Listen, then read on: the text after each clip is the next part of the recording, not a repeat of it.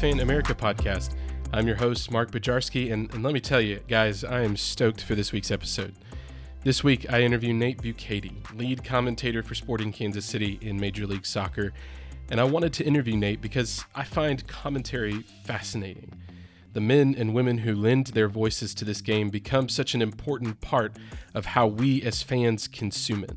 So I wanted to dive into what it is like to lend your voice to the coverage of a game, how iconic calls come to be, and and the false belief that you have to have a British accent in order to cover this game. Nate was super generous with his time and his stories, and, and I think you all will enjoy listening to them as much as I did. So, without further ado, here is my interview with Nate Bukaty.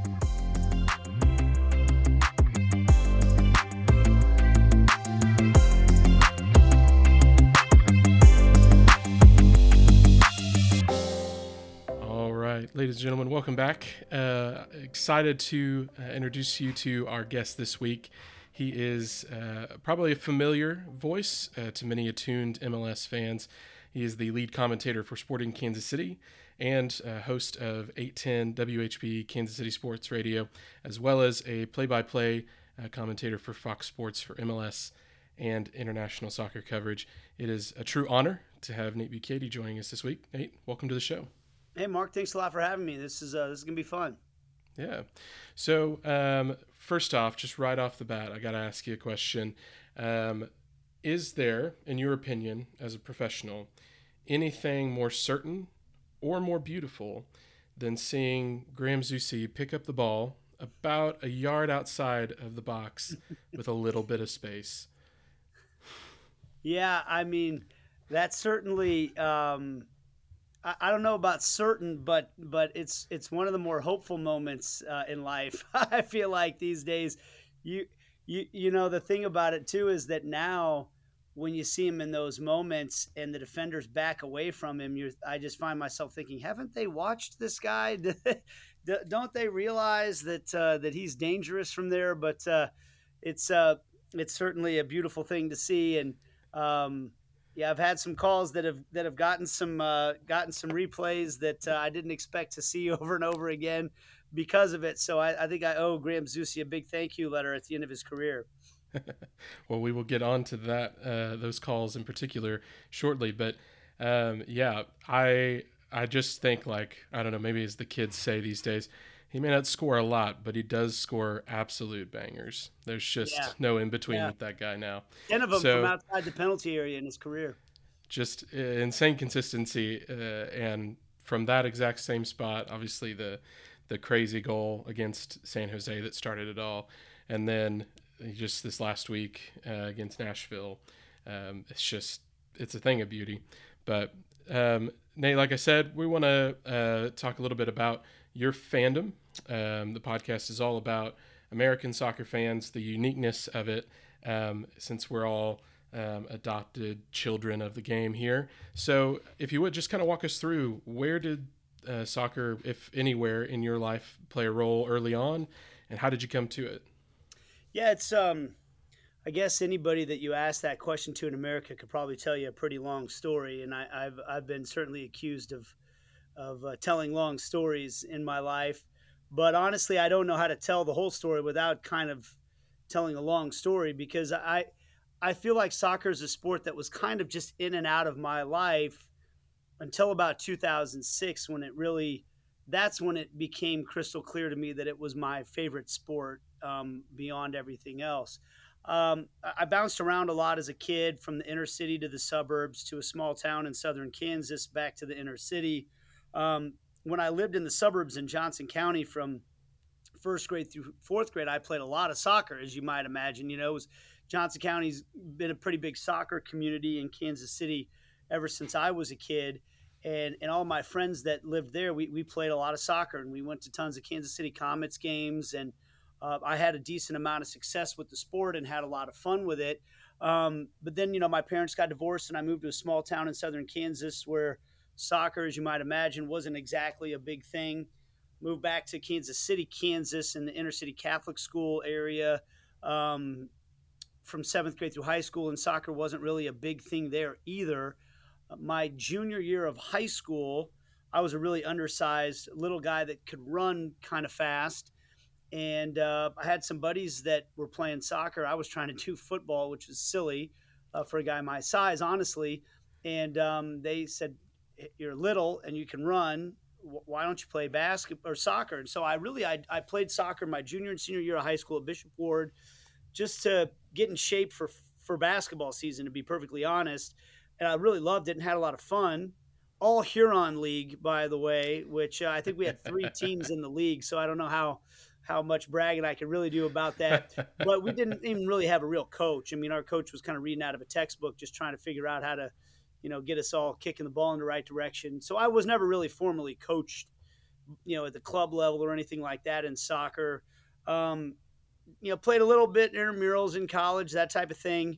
Um, when the World Cup in '94 happened, and then again in '98, I, I, really got I, I, got into those. Um, I happened to study, uh, not study abroad, but I had a girlfriend in 1998, my senior year of college, who studied abroad, and she studied in Paris. And um, I happened to scrounge up enough money to get a plane ticket to go visit her. I had a free place to stay. I'd never been out of the country before in my life. I think the most exotic place I'd ever been at that point in my life was Chicago. Um, you know, and I so I went to Paris, and that was March of 1998, three months before the World Cup was in in France, and they had stuff up all over the city, billboards, and I bought like a lot of postcards and things like that that had players on them, and um, and so I I really kind of adopted France as a team to cheer for in the '98 World Cup Thierry Henry played on that team. He was an 18 year old, and I and I was pretty fascinated by him. And so that kind of will come around to one of the teams I cheer for later. But honestly, I still, you know, I, I still didn't follow soccer closely at that point in my life. I watched the World Cup in, when it came to town. Um, I got into my broadcasting career, was doing baseball, basketball, football, college sports, and, and Major League Baseball. And um, I was traveling with the Royals in 2006, and I was kind of realizing that traveling in Major League Baseball and covering that sport from a day in day out basis was not something I, I really wanted to do the rest of my life. Um, I was kind of, it was kind of dawning on me. I was I was single at the time, but it was dawning on me that if I ever wanted to have a family, it just wasn't going to be the lifestyle that I wanted to lead. And um, at the exact same time, the World Cup in Germany was taking place. And because I was traveling with the Royals, I didn't have to be at the ballpark till three o'clock in the afternoon. And the games in the World Cup were early in the day, so I could watch them all. And I went out and I bought a Poland jersey because my grandparents on, on, my dad's side were from Poland. They were very, very proud Polish. And I know by your last name, I'm guessing by your hand gesture that uh, you share that heritage. So I rooted for the Polish team that that World Cup, and I just got absolutely hooked. And that was when it really hit me that man, I love this sport and I don't want to wait for four years to watch it again. And I would, you know, look at that time, I watched, I, I would maybe go to one or two Wizards games a year. I'll admit, I was not the most diehard Wizards fan. Um, I, I just, you know, it didn't seem that serious to me. I, I hate to say it. I, I, I, wish I could go back in time and, and really watch all those teams play. Um, but I would go to a game or two a year, you know, and I, I, I liked it, but it, I wasn't like following the team super closely. But in 2006, I was really hooked, and um, I decided I need, you know, and that was about the time that some of the European leagues were really becoming televised and accessible in America. So I decided I needed to pick a team or two in, in Europe that I really wanted to watch, and I, and that was how I kind of started to learn the the construct of the whole club and country soccer setup in Europe and all the different competitions you can play in. And the first team I picked was Celtic because they had a Polish goalkeeper named Artur Boruc. They called the Holy Goalie. And I just thought that was perfect as a guy that was raised as Polish Catholic. And he was this Polish Catholic that played for Celtic. And I studied the history of Celtic and their roots with the, you know, the, the Catholic Church and all that stuff. And um, they also had a forward named Magic Żurawski, who was a Polish guy too. So I, I, I decided, well, that's my team. I, I really rooted for them. And I bought the – Celtic TV package, and I watched every game online. And um, but it also through that process became kind of apparent to me that while I loved Celtic and it was really fun watching them play, outside of the Rangers games, and at that time they were playing in the Champions League every year. Outside of those games, the competition in Scotland was not the best. I mean, the league was just not great. and uh, it was becoming apparent to me that the the best soccer in the world was being played in England. And uh, I had always kind of paid attention a little bit to Thierry Henry because of that connection to the 98 World Cup. And so I I started watching the English Premier League games and you know they Henry was still playing at Celtic and they were they were um, they were playing that really beautiful style of play that Arsene Wenger had kind of introduced to the English Premier League and I just thought man this is the kind of team I want to watch a team that's really aesthetically pleasing and uh, had really creative players and had you know had a good history, but wasn't like the the Manchester United were kind of the Yankees of the of the Premier League at the time, and I didn't want to pick a team like that, so I picked Arsenal, and so those were the two teams I would watch. Um, this is kind of a fun story for you, uh, and I hope I'm not talking your ear off too much here, but um, not at all. So 2007, um, Celtic came and played against the MLS All Stars in Colorado.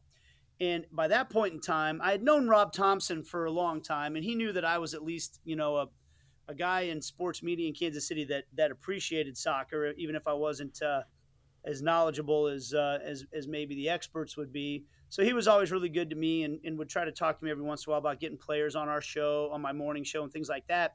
And so I reached out to him to see if there was any access I could get if I went out to Colorado to watch Celtic play. Maybe I could do some interviews. I could meet Artur Boruc. I could do these things, and and and the Wizards, you know, they were the Wizards playing. They were still playing at the minor league, you know, baseball stadium at that time. In fact, I think that was right about the time they moved to the minor league baseball stadium. I could be off by a year or so, and um, I went out there. And the guys from the Wizards just rolled out the red carpet for me. They took me to all the VIP parties. They they showed me a really good time. I got to meet some of my favorite Celtic players and got tickets to the game. And I went out, got drunk with a bunch of Celtic fans after the game that I made friends with. This one little old guy named Ronnie Berry that I'm still friends with to this day. He, he had, you know, he's an old man with like like grayer hair than me, and he had so it was like white hair, and he had green stripes painted in his hair. I went up and introduced myself to him, and ended up becoming friends with him and going. And, and my wife and I went and visited uh, them in Scotland and went to a Celtic match oh, and stayed at place and all this stuff. After at a one night of drinking with them in Colorado, you know, um, they were really they were really cool to me. But through that whole experience, I I um, the guys that you know the the the OnGoal people, you know, Cliff Illig, Neal Patterson, and Pat Curran and um, Greg Maday, and, and those guys had all just bought the team and were you know cooking up some big ideas.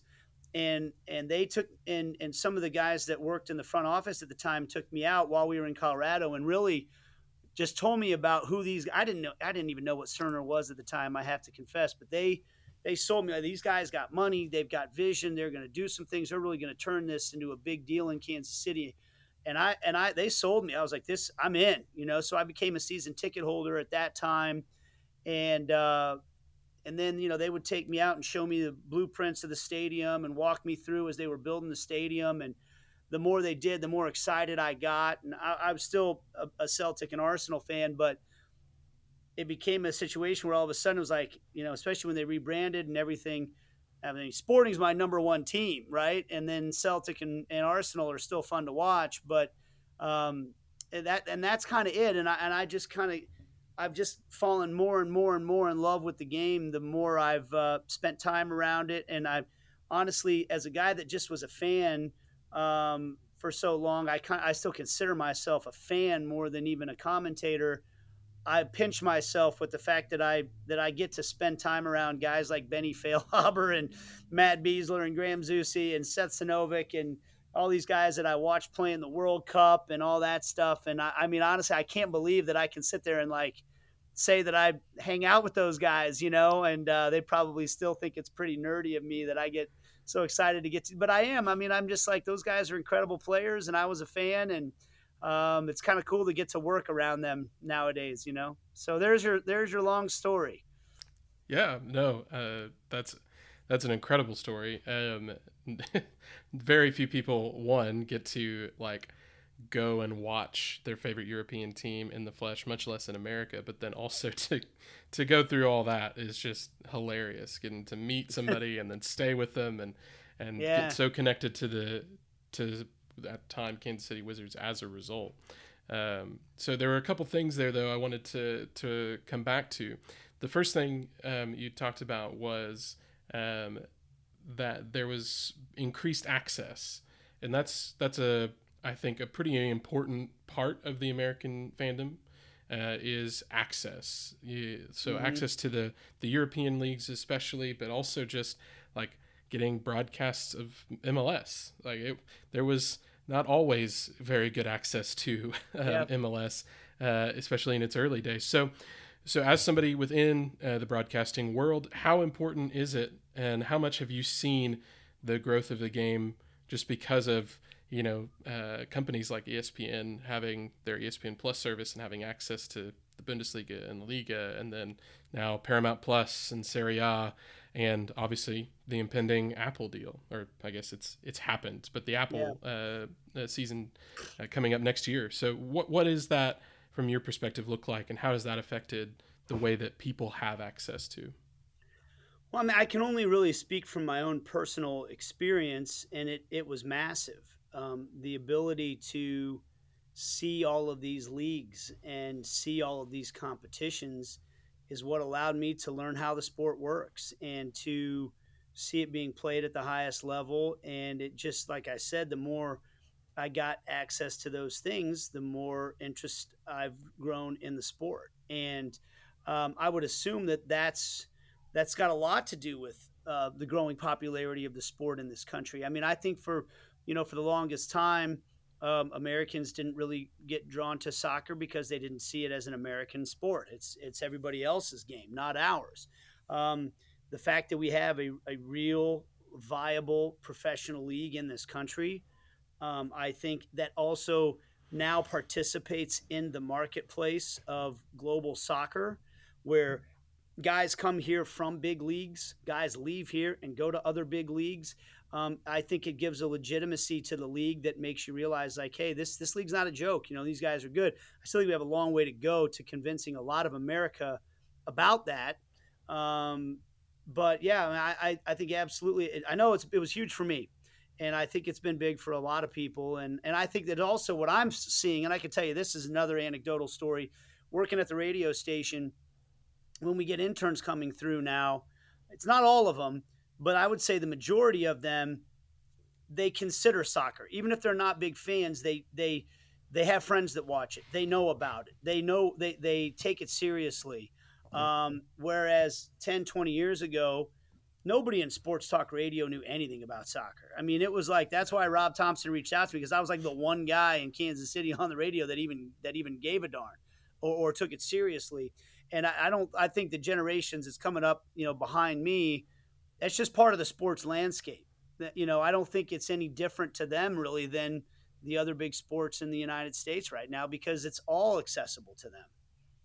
Yeah, yeah, absolutely. Yeah, I mean, for me, my and my fandom personally, you know, the dawn of uh, NBC's coverage of the Premier League has coincided mm-hmm. with just uh, skyrocketing in my fandom because the access, the mm-hmm. the production quality, all of it just went through the roof.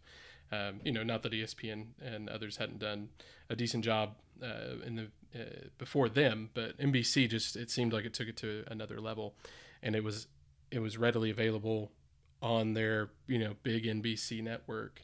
Um, at least one game a weekend was you know on big NBC, mm-hmm. and that was huge. It wasn't you know uh, stashed away in you know some small closet of NBC's massive you know uh, group of channels, but but on big NBC, and and that was huge. And now you know, like we said, ESPN Plus, Paramount Plus, Apple, all of those streaming services now have you know a, an immense amount of, of content on them that is soccer related, and they do varying degrees of, of production quality, but but it's accessible and it's it makes access to those leagues and the growth and maturity in the game uh, exponentially greater. The other thing I, I wanted to, to hit on there is um, another theme I, have seen. You you kind of recounted your fandom in intervals of World Cups um, in mm-hmm. 2006, and then um, again in, in 2010, 98, um, and then obviously in 2014 when you had Matt Besler and Graham Zusi um, on that squad. So, um, how important do you think World Cups are, and what are some maybe some moments from those World Cups that you remember that really stuck with you?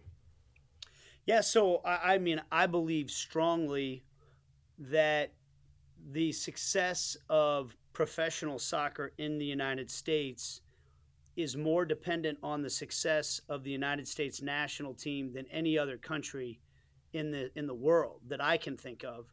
Um, because you know, you, you look at it for example, Italy fails to qualify for the World Cup. It's not going to damage the sport of soccer in Italy in terms of its popularity.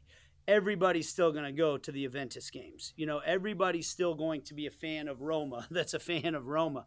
It, it, and if England ever missed out on the World Cup, there, that that sport isn't going to be damaged by the popularity there. But in the United States, I think it's very different for a couple of reasons, and and one is, um, let's be honest, the the average American is like I used to be. They watch the World Cup, and that's about it. They don't even watch the qualifiers, right, for the national team. No. They only know about the qualifiers when the United States doesn't qualify, like happened four years ago. And all of a sudden, and, and, the thing about America, you know, Patton said it, but America loves a winner. You know, they, they, they're not really interested in losers.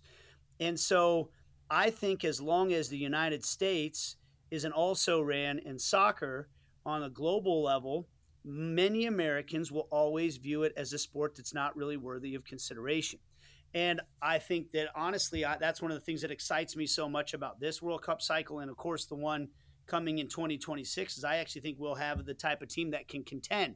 Now, will they go win a World Cup? It's really, really hard to win a World Cup, you know, even for the great teams. But I think even just being a team that can go out there and play toe to toe with the biggest clubs in the world, I think we're getting close to being able to do that. I thought we showed that against Uruguay um, here in town. I think it's going to change the way a lot of people look at the sport and how seriously they take it. So, yeah, I mean, I, I and when you ask about memories, um, you know, 94, I remember the own goal, um, you know, that uh, from Colombia by uh, um, Andres Escobar. Um, I just remember watching the games with my friends and learning about guys like Tab Ramos and Alexi Lalas a little bit. Uh, 98, I, I just remember, I remember the biggest moment I remember was a goal by Lilian Thuram uh, who I found out the other day was Nicolas Isimat-Mirin's favorite player growing up. And I have a postcard that I bought of Lilian Thuram when I when I was over there. That I, I this actually reminds me. I told him I was going to send him a picture of it. Um, but he scored a goal from about 35 yards out on a bounce, and then he landed on his knees and he just went like this to the crowd. And that, for whatever reason, is the biggest snapshot I have of them. When, and then I just remember the scenes on the Champs Elysees of all the the French fans. Um, the it would have been would it have been 06 the the Landon Donovan goal against Algeria? Um, um uh, that was 10. That was 10. Um, I was at the 8-10 zone in Leawood for that one going crazy. And I, I mean obviously no no American fans gonna gonna forget that one. Um, and and obviously like at the oh, 06 would have been the head would that have been the headbutt uh, the the Zidane headbutt on uh, uh, uh, Materazzi. Yeah, in the final, I rem- obviously remember that. Um, so uh, you know, you have all these snapshots of, of things that you recall through the course of it, and um, yeah, I mean, I, I I can't wait for November. Honestly, I think there's going to be some great moments down in the Power and Light District too, with just the biggest crowds we could imagine. You know, and uh, so I, I can't wait for that. Yeah, yeah. The the Donovan moment is one that comes up regularly. Is one of those like crystallizing moments, especially mm-hmm. for for fans of my vintage. It was uh, to see such an underdog U.S. team, and I mean everybody always thinks you're in a group of death, but to have England in your group and and then like an upstart Algeria, like um, just a a little bit of a I don't know a very satisfying moment to be able to get out yeah. of that group, and that moment in particular just um, the I mean the, the three big guys in that move are are Howard and then Dempsey and then Donovan. And for a lot of us you know that was our first our first real taste uh, of what those guys mm-hmm. were going to be and were but but would go on to be. Um, so yeah that that moment lives large in my mind. But um, on the topic of World Cups, and since we have um, a Kansas City native and uh, a big name in the Kansas City broadcasting area, uh, news came out this month uh, that Kansas City has been selected as a host city for the 2026 edition. So, um, from your perspective, um, what does Kansas City bring? Why was it chosen over, say, Denver or DC, Baltimore, like some of those other uh, potential cities? And uh, what should fans be expecting if they go to visit Kansas City for whatever games we end up with? Well, the reason that Kansas City got it is because we wanted it more. Honestly, I mean that that's what that's the easiest way to boil it down, and that's just the truth. On, on and and look, um, there's a lot of reasons for that. You know, these uh, some of these other cities they got more they they've got more on their plate than than necessarily we do. They're bigger markets. You know, um, they're bigger tourist destinations. Um, for us, I think it was a bigger deal to get something like this. But I also think it's you know we have this amazing sense of civic pride in this town that I think a lot of other cities don't really have. I think that that translates even to the people that run the city. You know, people that work at the Kansas City Sports Commission and visit KC and the mayor and um, you know the, the the big money people like Cliff Illig, who I mean that was I, I was I got to spend some time with Cliff uh, the night of the announcement, and I mean the smile on that man's face was as big, maybe bigger than the fans that I was with, and I and I walked around and tried to high five every single person I could in the Power and Light after the announcement because I wanted to connect with people and like you know share the joy with every person there. I knew. It meant as much to them as it did to me, and um, but Cliff was that happy too because he loves Kansas City as much as we do, and when people like that throw their weight behind something and uh, and, and I just got to be honest with you. Everything I've seen Cliff Illig throw his weight behind, he he he brings people into the fold that are passionate, that are motivated, that take pride in what they do. And those were the people that ran this bid. I mean, it was good. I could run down the list of names, and you probably heard them all before, but they're good, quality people that take a lot of pride in Kansas City and take a lot of pride in what they do. And they just did a great job. I mean, they, they just absolutely wowed FIFA and and I think it was easy for FIFA to see this town will do their absolute best to put on the best show possible. Um, and and that's what's going to happen. You know, I think in these other cities, you know, they go to New York, they need to be in New York, but New York's going to be like, yeah, cool, you guys are here. We got a lot of other stuff going on too. You know, here in Kansas City, everybody in Kansas City is going to be like, this is the biggest deal, and we're going to make sure that you guys have a great time. I think FIFA was pretty lured by that. And in terms of what it's going to do, it's going to change the overall sports landscape of this town for, for decades to come. How much so? I mean, I don't even think I have a full grasp on that. Um, but you know, for, for for three to four weeks in June of 2026, this town's going to be absolutely taken over by the World Cup, and it's going to be unlike anybody anybody in this town's ever seen before. They won't they won't have ever seen anything like this before. So um, it's uh, it's hard to put into words. It's hard to put into words, and I think even people like us that really love the sport and and feel like we know what it's what it's going to do for this town, I don't think we'll fully know until it gets here. Yeah, absolutely.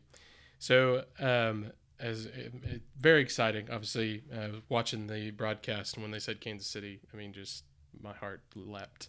Um, mm-hmm. You know, I grew up um, hearing stories and watching, you know, how big and how meaningful uh, the 94 World Cup was still the most like monetarily successful uh, World Cup to ever. Um, and that was a country that barely knew soccer at all.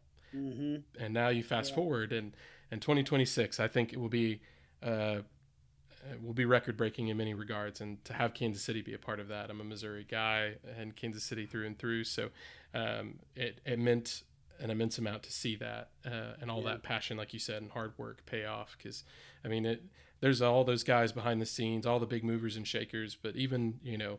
Uh, average citizens on the ground um, with the signs, the shirts, you know, I mean, really signing the petitions, like uh, it, it's such a cool thing to see play out. But um, you know, we're we'll transition here. Um, I would be remiss if I didn't uh, talk to you about commentary about the voices that have shaped soccer and specifically American soccer.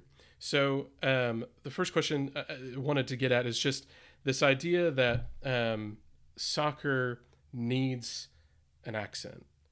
and and yeah. there has been a pervasive, I think, um, belief even among some American fans that it's just not legit unless you've got specifically a British accent um, who's doing uh, the play-by-play. So uh, you know, Americans can have the color commentary, but the play-by-play, you know, it's got to be a British guy. So, um, how, what was it like breaking through um, into soccer commentary um, in an environment, maybe less so in Kansas City, but certainly um, across the world, that that had that belief? And do you think that that still exists, and to what degree? Well, um, for me, I, I, guess I'll say first that I'm very grateful that I've never really been afraid to get out of my comfort zone. Hmm. Um, and I, I shouldn't say I haven't been afraid because there's fear involved, but I've never been unwilling uh, to get. I, in fact, I I enjoy it. I've, I've taken up doing mixed martial arts here over the past year, and I have less experience with that than I do with soccer, and I'm really loving that too. I'm having a great time with it. I'm learning a ton, and you know, people can dislike Jurgen Klinsmann all they want, but he was right about something that you grow when you get out of your comfort zone. That's just the truth in life. And I look back honestly eight years ago when I started this, and I'm a little glad that I, I wasn't as afraid as I probably should have been to do this. you know, it was quite a career pivot for me. Um, but I was like, I mean, I've been watching soccer since 2006. I listen to these guys all the time. I think I could do this, you know. Um, and I thought I knew the game at that time. And what, but but I'll tell you a great story. I think you'll appreciate this. My first year on the job with Sporting Kansas City, uh, we were in, we were still training at that time preseason in. Uh, I think we were still in Orlando, but Rob Thompson came up to me in preseason. Maybe it was there. It was Tucson. I beg your pardon. It was Tucson. But um, he came up to me and said, hey, I, I blocked off a couple hours this afternoon after training for you to hang out with Peter Vermes um, in his in his suite, and I was like, oh wow, that's pretty cool. Um, all right, uh, you know, and he said, well, just you know, you guys get to know each other. You can ask him whatever you want, you know, um, learn about the team, etc. So I go up to his hotel room, and and it in that time his hotel room was a suite, so his the other room in the suite was like his his office and he had a big dry erase board with like a magnet board with a soccer field on it and the you know little like red red magnets here and the black magnets here and he sat me down and he said um, you have a really important job for our club and for our sport and I sat up. I was okay, and you know Peter is a very intense guy, as you know, and he and he and he said, um, you know, we have a problem with our sport in this country, and it's the fact that most Americans don't understand the game. So when they watch it, they see 22 guys jogging around a field kicking a ball for no particular reason, and um, they need they need to be taught the game um, in a way that helps them understand that it's so much more than that. There's so much happening in a game, and it's such a beautiful game uh, because of all of the things that are happening and all the ideas and ways that it can be played and ways it can be expressed and the way players express themselves on their cultures on the field and all this stuff.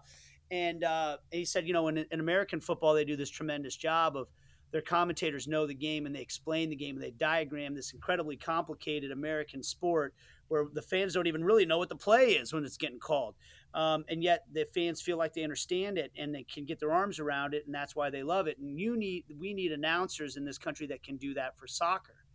And um, mostly we have Ameri- if we have Americans calling it, they don't know the game that well, and so they aren't communicating it in a way that helps our fans understand it on a deeper level. So you need to learn this game better. You need to know this game. You need to understand it and then communicate it to the audience.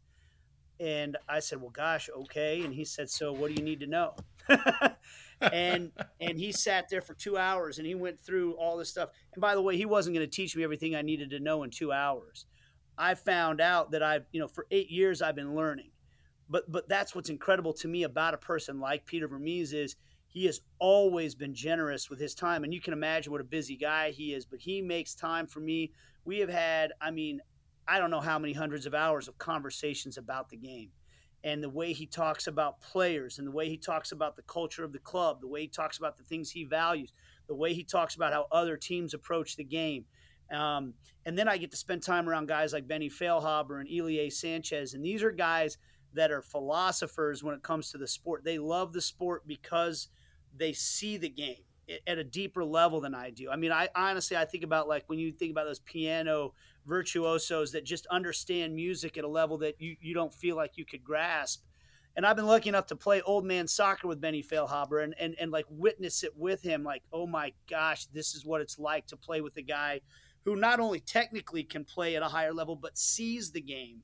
So he sees all 22 guys on the field at all times, and he has all these ideas, and he's telling you about what people should be doing. And um, when you get to have these conversations, you start to learn the game. And I'm not going to sit here and, and, and pretend that I am the kind of expert at soccer that I need to be, even.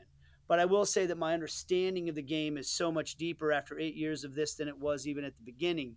And, and I and I feel like I'm just going to be pursuing my knowledge of the game for the rest of my life. I feel like any, you know, any any pursuit, you start to realize I'm never going to know it all, you know, and I and I'm going to constantly be learning um, as I as I go through the journey of it. But um, I do think there are a lot more Americans now uh, that that understand the game. Just like there are more. I mean, like when I look at the technical level of the players in our league now. Um, and their understanding, their tactical awareness. I mean, that was one of the knocks on American players when they would go to Europe in the past was, yeah, they're great athletes, but tactically they don't understand this sport. You know, they don't they don't understand what they're supposed to be doing because because they hadn't been trained the same way these guys are coming up in the Sporting Kansas City system now. They're learning the game of soccer. Yeah. And you see them go over to Europe, and, and now, and like I, I know Ilie told me this after he had gone home to Barcelona to be with his dad a couple years ago. He came back and told me, you know, a place like Barcelona would have never considered Americans, and now they want to know where the good young Americans are and what they're and they're and they're interested in them. Um, I think all of us are just learning the game at such a higher level now um, and there are a lot, and I think it translates to the commentators as well. I, I do still think there there are some biases um, by some people, and sometimes people that are in charge of the hiring and all that stuff. You know, um, but uh, but I also think that that's that's that's continually evolving and changing. Is hopefully more of us are doing a job that people look around and go, "Hey, that guy actually." He gets it. He understands the game. He appreciates it and, and communicates it the right way. And I hope to you know I hope to be one of those guys. I do because it means a lot to me. Yeah, yeah. I think um, 2018 really stands out to me as kind of a watershed moment for the American commentator. Um, uh, the 2018 World Cup. You know, Fox has the the World Cup that year. Uh, has has had it, will have it for the next uh, as well. But um, but to have guys like John Strong and Stu Holden being your mm-hmm. lead broadcasters for that tournament, Mm-hmm. and mm-hmm. you know there was a obviously a, a, good representation for the studio crew, but you know you had guys like you know Twellman and others who uh, who lent their voice to the the analytics side of it and to um, you know to the halftime and, and the post game and the pregame stuff like that. But to have the the play by play and the color commentator, um, your lead commentators be American voices was like the first time um, for an American audience that that was the case, and and even like I loved that you know guys like uh, Steve Cangialosi, um, New York Red Bulls uh, play by play got uh, games in that tournament, and and he brought his own you know uh, twist to uh, to how to call those games that uh, rubbed some people the wrong way, but like it was unique. It was an American perspective or interpretation of the of the the role. So I, I agree. I, I think that still exists, and from a fan perspective, with no insider knowledge, um, it seems to exist still at some of the bigger um, broadcasters. But it is cool to see the uh, see many embracing more American voices, and and I think that's important because the the growth of the game I think is going to be um, is going to be affected greatly by just the representation. Like Americans hearing Americans talk about the game um, it helps bring that idea that this is somebody else's game um, it pushes that away and it brings it back to like, no, this is our game and we're going to do it the way that we're going to do it and may not make everybody happy, but, but that's, that's us. And, uh, and that's exciting. So to get to hear, you know, voices like John Strong, Stu Holden, um, Taylor Twellman, you know, yourself, uh, you know, and Jacob Peterson, and um, get to hear you guys, and then getting on national broadcasts as well is is just it's awesome. So um, that'll lead me into my next question. Then, um, as far as commentating goes, who were some of your um, influences, both broadcasting in general? Because I know you've got a wide base, uh, um, basketball and football and and baseball, but but also in the soccer world. Who are the guys that you listen to, who you communicate with on a regular basis to try and hone the craft? Well, I, I was. Um, Bob Costas was my hero growing up. I thought he was the best play-by-play guy in the business, and I loved how he could do every sport, and he could do desk stuff, and he could do play-by-play, and he could do radio shows, and and uh, he was always prepared for all of it. So he was always kind of the guy that I looked up to the most. Um, I was a you know, I listened to Denny Matthews and Fred White doing Royals baseball games. Those were the two guys really that that made me decide I, I think I wanted to be a, play-by-play guy because they told me stories every night uh, that helped me help me fall asleep when I was having nightmares and things like that. You know, um, I was a big Bob Davis fan. Obviously, um, you know he was, and I was lucky enough to get to work with him for almost 14 years. Um, you know, as a part of the football broadcast at KU, which was really a thrill for me. Ryan Lefebvre was a huge influence on me. He was my biggest mentor when I first started in the business and really helped guide me through uh, an industry that I had in, I had no contacts in whatsoever. I mean, I came into this thing, I, I was an absolute nobody, and um, he really helped me figure out like you know how to carry. He, he taught me how to carry myself, how to approach people, how to uh, you know just make good decisions. All these things. He was just a big time mentor for me. When it comes to soccer, the guys that I learned how to call games from were the Celtic TV announcers, honestly, because that's who I watched all the time.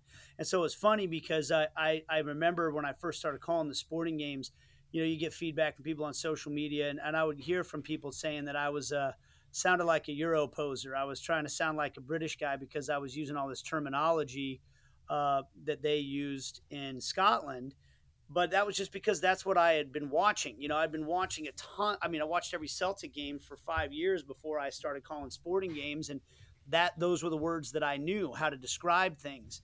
And um, it was funny because we have a guy that works at the sporting broadcast now named Conor McCord, who's a diehard Celtic fan, and that's how I met him. And he's from Northern Ireland. And when he introduced himself to me the first time at a game, and he was in the stands as a fan, and he said I can't do his accent, you know, but he said, you know, you really know your stuff. I can tell you really know the game. I was surprised at how well you understood the game. Well, it was because he thought I knew my stuff because I was talking the same way the Celtic announcers talked. Yeah, I used the right terminology in his mind. Um, so those guys, I mean, that's really. And then I watched a ton of English Premier League games, and I would listen to those announcers.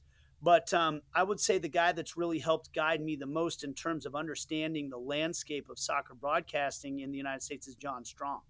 Um, I, I um, the games I've gotten to do for Fox. I mean, here's a funny story for you. I, I, had never even really considered getting to do any national stuff. I was just trying to figure it out if I could be any good at calling soccer games. And in my second or third year on the job, I was spending some time with Benny Feilhaber, and Benny go, would go back and watch all the games.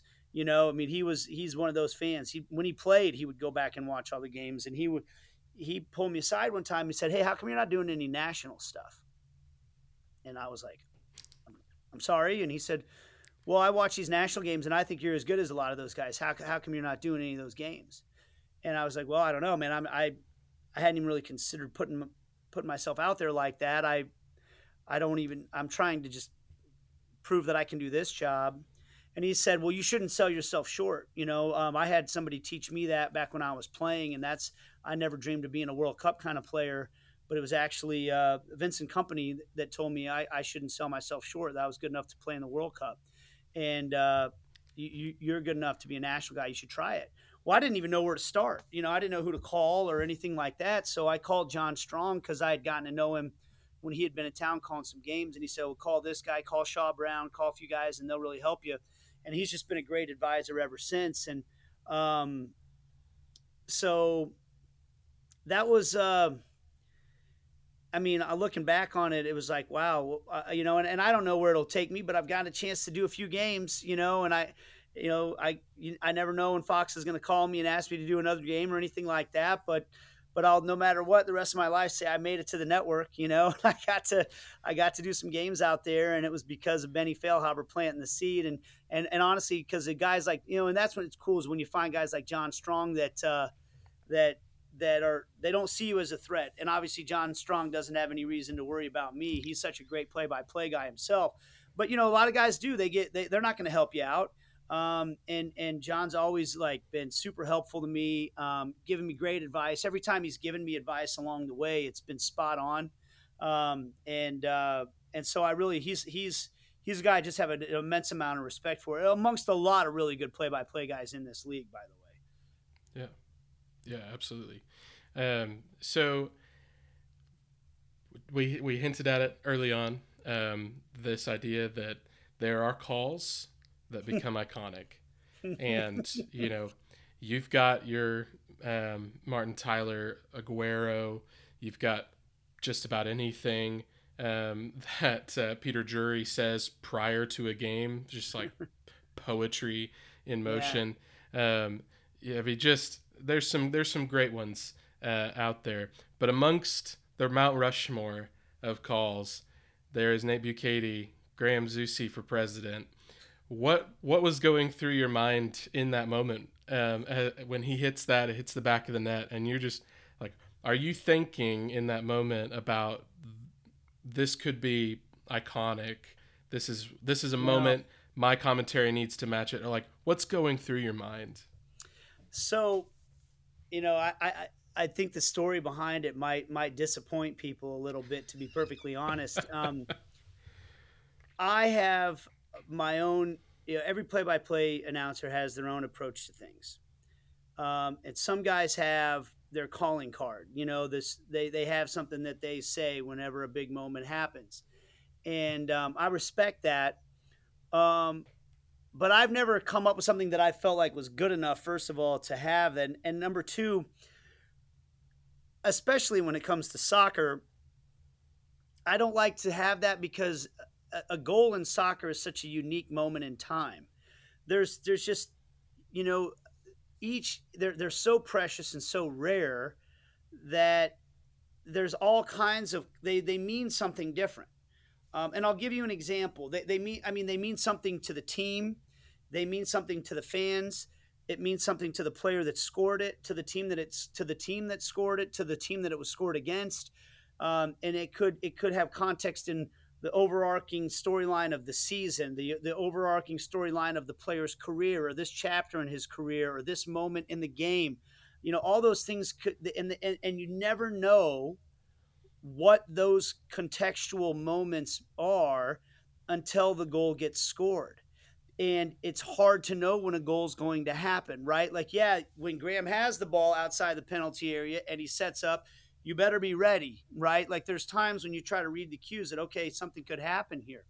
But I'll give you one. Like, to me, a, a goal call that I. that I f- felt was was better than that one, and it's more simple. I don't know if you remember uh, Gianluca Busio scored a free kick goal um, that was kind of like to me uh, like his announcement of like look at me i'm not just a player on this team but i'm one of the best young players in this league and i'm going to go do big things in my career and i i think i said something like uh, you know a touch of class from the 19 year old and just listen to this stadium erupt and to me it was like because it, it meant something to the fans as much as it did to Busio. Um, and and and like to me, it was like this this goal needs to it. We need to understand what what just happened here. Uh, this was a 19 year old that just sc- scored this world class free kick, and the fans went bonkers for it because they understand what they just saw. That's to me like as a play by play guy, I want to capture that in a in a short, concise sentence when that moment happens because I do want that to get played back in the stadium. You know, when they play the psych up video for the fans, and and I want to be a part of those moments. That's the thrill of doing my job, um, and so the, the but the scary part of that is if you don't have something that's just in your back pocket that you're going to say anytime somebody scores, you're left with whatever comes out of your mouth in the moment and you don't know what kind of goal is going to get scored. You know, it could be a dribbler that bounces off somebody's back and rolls into the goal. It could be this wonder class goal. Like you just don't know. And and so I think that's why a lot of broadcasters probably like having something because then it's just I'm going to say this. But what I don't like about that personally is well, then that's the same as every other goal. And they're not, all those goals are different, you know? But so the scary part is so when Graham Zusi scored that, that just came out of my mouth.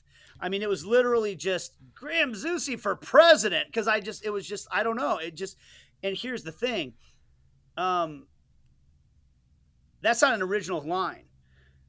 Mitch Holthus said that in 1997 when Pete Stoyanovich kicked a field goal that bounced off the uprights and went through. And I was driving back from Little Rock, Arkansas, watching that on TV, or I was in a car. I'm sorry, listening on a radio, and and when I heard him say that, and I thought that's one of the coolest calls I've ever heard in my life.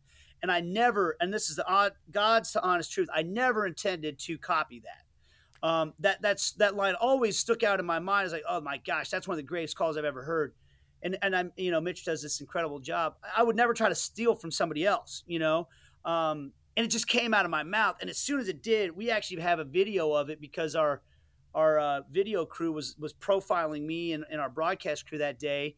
I got on the talkback with my producer and said, "That's the dumbest thing I've ever said." I said something like that. I said that was so stupid. I said that into the talkback as the crowd was going crazy and everything, and he's just like, you're pathetic. You know, like I don't think he realized that I had, you know, that, that I had I had copied a line from Mitch Holthus from 20 years ago. Um, but but so I felt really stupid about it, and um, I, I wasn't proud of it or anything. And uh, and then later that year, it's in a freaking World Cup commercial, and it just keeps getting thrown back in my face over and over and over again. And um, I just kind of finally realized, like, I just gotta, hey, you don't get to choose the moments that people remember you for. Um, and and and sometimes it's because you had some moment of brilliance, and sometimes it's because something goofy just came out of your mouth and people liked it, you know. Um, but I do like anytime anybody ever asks me about it, I make sure to give credit to Mitch because I don't. And Mitch like never said anything to me about it. It's not like he was like, "Hey man, you stole my line." He might not have even known I did it. You know, I, I don't know if it's on his radar, but it's important to me because I don't want to sit there and claim like I I came up with this moment of brilliance. It just was in the back. It was like in the recesses of my mind, and it just came out of my mouth. And um, but then it's like then he keeps scoring goals like that, and then everybody on social media is like, "Where's the Graham Zusi for president thing? Why did you say reelect Graham Zusi?" I did. I had to go with the reelect Graham Zusi last year. Then he scored the one in Nashville, and that was on national TV. And I thought, you know, I probably nobody's going to understand that one, but the fans in Kansas City, so I'm going to hold off on that.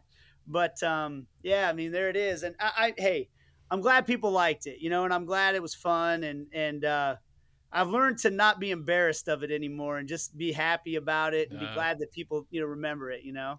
Yeah. I like, yeah, I think extemporaneous is the best way to go with those kinds of calls. I think you're right. Every goal, every moment has its own unique feel. And so the call needs to reflect that. Like, you yeah. know, um, I, I don't get me wrong, Andrés Cantor's goal, you know, like in the moment when he did that or when he was doing that, like it's iconic, but then everybody continues to do that. Like every other, you know, broadcaster yeah. tries to emulate it and and and then it doesn't allow you to differentiate between the different moments. So like one of my favorite, I mean, other than Graham Zusi for president, which I genuinely got a kick out of in the moment, um, one of my favorite MLS calls is John Strong's um, uh, uh, for Zlatan in his first El Trafico, and he's just yeah. like, "Oh, come on!" Like, yeah. just like yeah. there's no way he planned that because no one could have expected Zlatan to pull up from you know 50 yards and and just do that. And so those moments stick around. And yeah, like uh, I don't know, I'm not a commentator, so I, I can't uh, imagine what it's like to put oneself out there um, on the broadcast. But those are the best moments, like surely yeah. Ray Hudson is not like planning um, to do whatever that is. you know those those guttural noises that he makes when Lionel Messi does something amazing. Like but yeah. that's that's what makes those moments is you know yeah. magisterial and and like Martin Tyler's Aguero and the the it perfectly. I think the reason that one especially is it perfectly encapsulates that moment. The mm-hmm. the last second goal to win the league over United, like, and and in that echelon, in that pantheon of calls, is Graham Zusi for president. So, well, um, I don't know about that, but I, that's very nice of you to say. hey, it was in a World Cup commercial. They can never take that away from us, right? exactly, exactly. Well, uh, Nate, I, I won't take up too much more of your time, but I, I wanted to make sure that we uh, got a chance to to talk about. I know we've talked about a little bit about Celtic, but you mentioned Arsenal as well, and I'll be honest with you, um, big fan, always have been. Um, have loved your broadcasts for Sporting Kansas City. I love listening to you call games. But the day that I found out you were an Arsenal fan, it was a hard, hard day. Um, I, I, am a Spurs fan and I have been, and so um, anytime I see an Arsenal fan out there, I'm just like, all right, well, there goes any chance of us ever being friends. So, but yeah. no, what um, obviously the connection to Thierry Henry, which I mean, even as a Spurs fan, I'm not so uh, entrenched in my hatred for Arsenal that I can't recognize the greatness that was Thierry Henry, and so I get it. But what about Arsenal kept you? Uh, obviously, Thierry left for Barcelona, so he wasn't there. But yeah. uh, was it just Wenger? Was it the style of play? Was it something else? Like, what kept you with Arsenal, and what keeps you with Arsenal through the dark days? well, they certainly tested my loyalty over the past several years. There's no doubt about it. I, I, I, I was a massive Arsene Wenger fan. I mean, I just, I, I really revered Arsene Wenger and the way he carried himself and the, you know, his ideas about the game. Um, but I just, I guess, you know, the last few years, I have, I actually, this past year was the first time I've had fun being an Arsenal fan in, in some time. Because yeah. honestly, I, I, haven't liked the team. Like, I'm, I do not like the guys on the team. I don't like the people running the team. I, um, I'm frustrated with everything. It's not fun to watch them. Um, and honestly, there were Spurs teams that I told my buddies, I was like, you know, if I was an, if I was new to the game, I would be I'd be a Spurs fan over an Arsenal fan. They're they're more enjoyable to watch. They have players I like more. Um, but I just can't like I can't do it. You know, I I, I picked my I cast my lot. You know, and and I'll say when you say that, it's actually it's a great question. The KC Gooners is what's kept me an Arsenal fan because back in 2006 when I started doing this, I became friends with some guys. You know, Boyce Richardson and Davey Colgan um, being at the top of the list and we used to bounce around from sports bar to sports bar. That was back before we had kids, you know, and and uh, uh, Davey and I both have kids now. But you know, we we we just be, we formed these really like t- deep friendships um, it, over a soccer team. But it was like these social hours where we'd get together on a Saturday morning and have a couple beers and watch our team play and talk about the game and. Uh, talk about our families, talk about life, and and you know we've started families. Some of us have started families since then, and all that stuff. Um, and uh, and and that's what it's about more honestly to me than than the game itself anymore. You know and i don't get to go now like now we, we started going to johnny's. That was the that became the the watch party place for the, the kc gooners and i used to go all the time before i got so busy with family life but my saturday mornings involve going to youth soccer games now and all that stuff. I don't make it down there maybe once or twice a year anymore.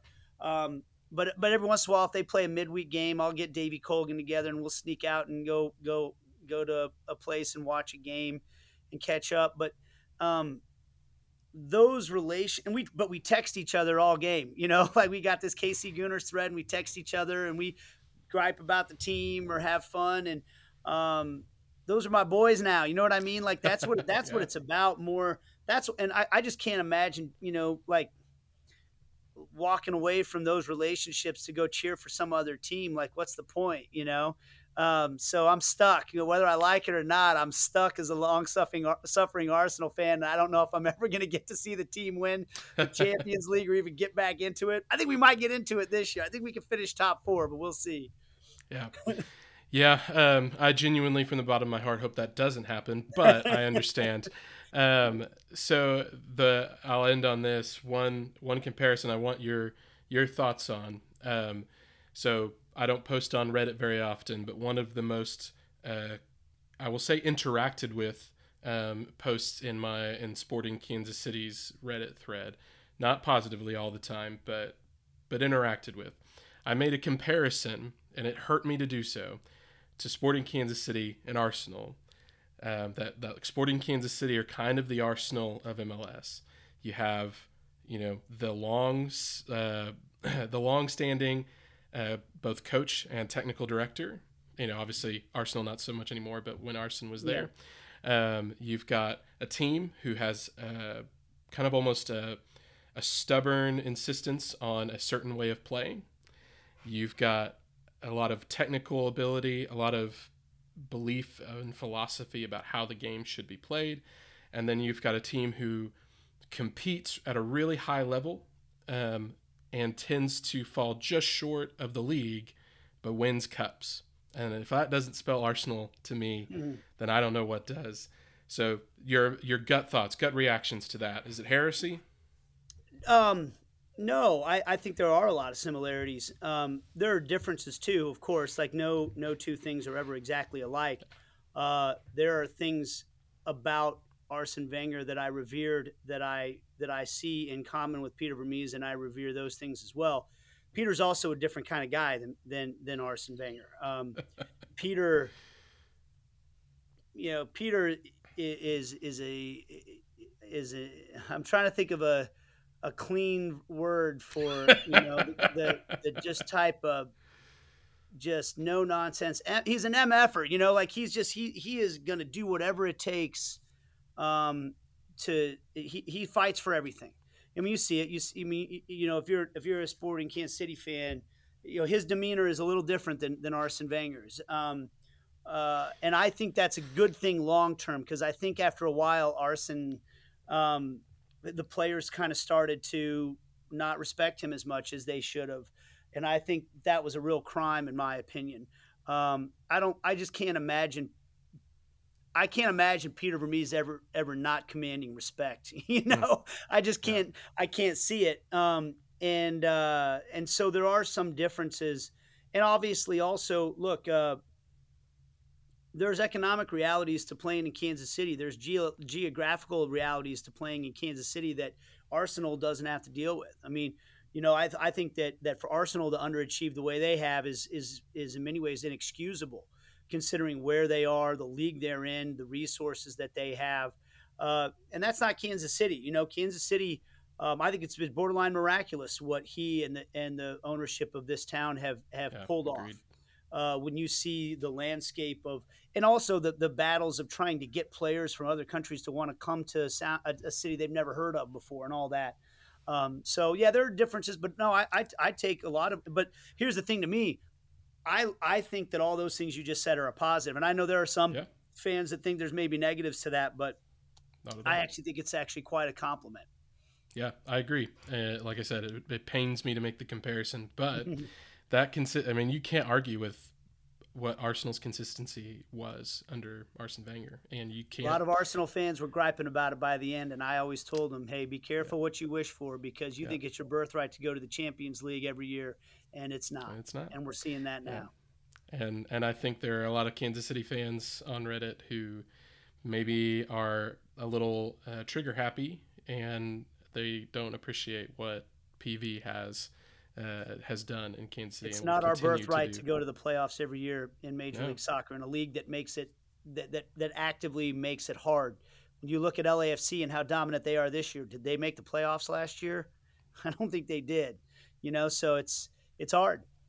Yeah, and and the consistency is key there. I mean, mm-hmm.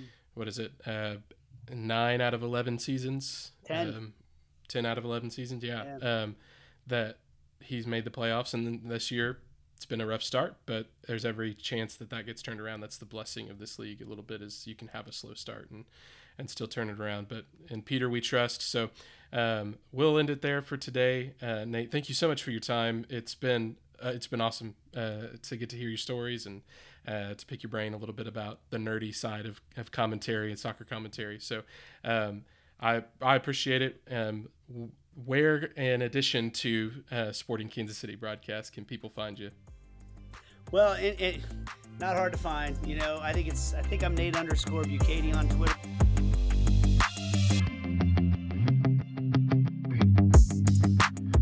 I want to thank Nate Bukaty once again for being on the show. He was so incredibly generous with his time and his stories.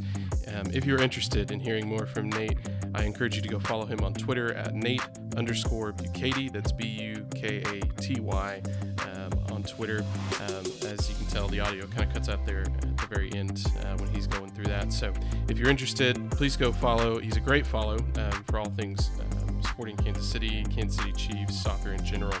Um, in addition, if you're new here, please uh, feel free to uh, leave a rating and a review. That'll help people find us and uh, comment. Let me know what kind of stories that you guys want to hear. What are some of the things about American soccer culture and, and its fandom that you would be interested in getting more information about or hearing stories? That's what we're here to do, is to tell the stories about what this fandom is like, the peculiarities, the fun uniqueness of it.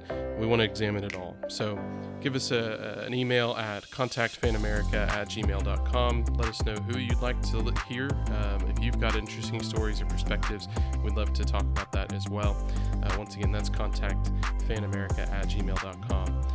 Thank you so much, guys, for listening. Uh, we'll be back next week with a very exciting guest um, and be on the lookout for some things on social media as well. So, as always, peace.